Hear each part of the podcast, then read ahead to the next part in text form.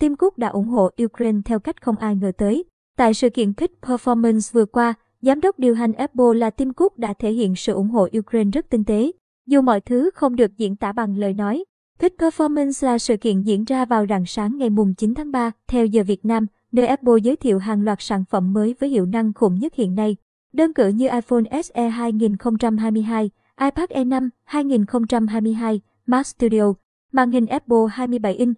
Khi Tim Cook, giám đốc điều hành Apple, lên sân khấu, nhiều khán giả đã nhận ra chiếc áo len màu xanh mà ông đang mặc kết hợp với dây đeo màu vàng của Apple Watch sẽ tạo ra hai màu xanh và vàng gắn với quốc kỳ yêu.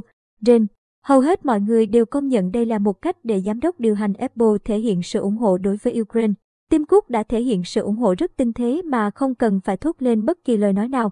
Vào đầu tháng 3 năm 2022, Apple đã ngừng bán iPhone, iPad và Mac ở Nga để phản đối quốc gia này.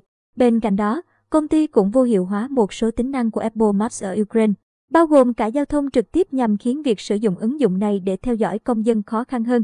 Apple đã cấm tất cả hoạt động xuất khẩu vào các kênh bán hàng tại Nga để ngăn các nhà bán lẻ bên thứ ba bán các sản phẩm của Apple tại nước này.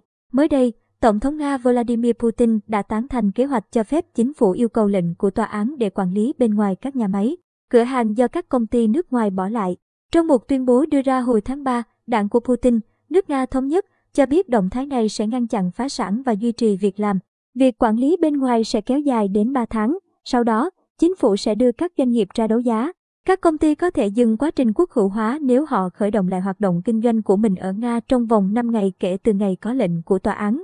Ngoài ra, họ cũng có khả năng bán tài sản của mình để bảo toàn việc làm và các hoạt động kinh doanh. Theo CNN, một số công ty nước ngoài mà Nga đang xem xét để quốc hữu hóa bao gồm Apple, IKEA, Microsoft, IBM, Toyota, McDonald và H&M.